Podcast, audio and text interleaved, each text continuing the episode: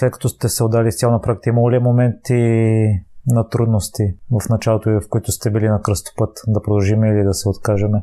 Аз не мисля, че има момент, в който сме се чудили дали да се отказваме, но сигурно трудности непрекъснато има и имало. Това, което за себе си установихме, че ни беше най-голямата трудност, в началото много се фокусирахме на числата как ще имаме достатъчно доход, все пак това не е единствения източник на доход. Стартираш бизнес, ти инвестираме нещо в вебсайт, значително, инвестираме в лиценз, инвестираме в офиса и въобще беше много постоянно инвестиране и се притеснявахме нали, как ще имаме достатъчно клиенти, как ще успеем да си покрием даже нашите лични разходи. И целият ни фокус, цялата ни енергия, като че ли отиваше само единствено върху нали, клиентите, които ще можем да намериме. И когато действително се случваше самия експириенс.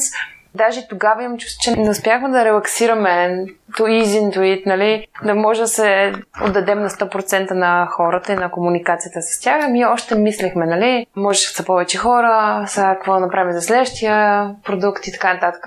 И това беше един така доста голям момент, който научихме много. Направихме едно обучение в Холандия и той ни отвори очите за друга гледна точка. И другата гледна точка беше да се фокусираме как да дадем повече от себе си, как да се фокусираме наистина да създадем качествени взаимоотношения с тези хора, нашите клиенти, да станем приятели с тях и да дадем всичко, което знаеме на момента. И тогава, в момента, в който се фокусирахме върху това, което даваме, отколкото това, което взимаме, мисля, че тогава започнаха някак се, се пречупват нещата и сами започнаха да се случват. В смисъл, когато наистина правиш нещо на 100% от сърце, хората сами започват да намират, да се отварят върти и поне това нали, ни беше един превъзмогване един момент на трудност.